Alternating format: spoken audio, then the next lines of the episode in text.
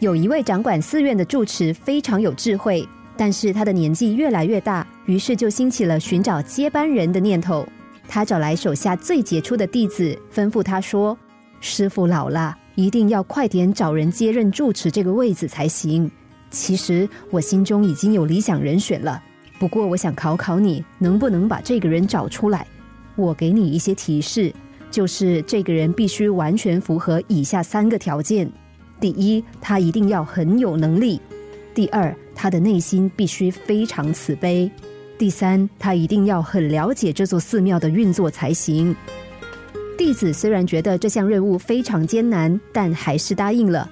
于是他拜别师傅，开始云游四海，以寻找师傅心中那个最理想的人。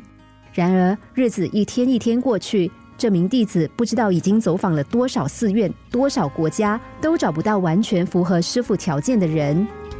五年之后，他垂头丧气的回到庙里，跪在师傅面前请罪说：“师傅，我已经尽力了，但实在找不到您心中的那个人。”师傅笑了，他说：“但你不是已经把那个人带回来了吗？”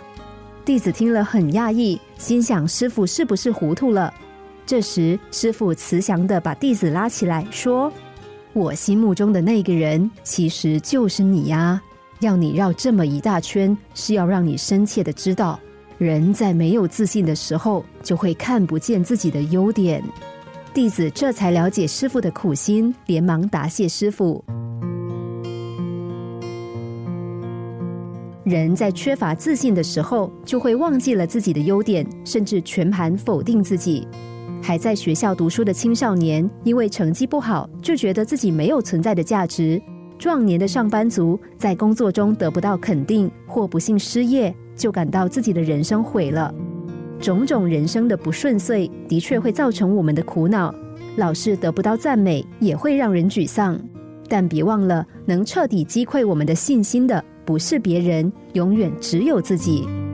如果白纸上沾染了一滴墨汁，人们通常都会盯着那个脏点看，而不会去看其他洁白的部分。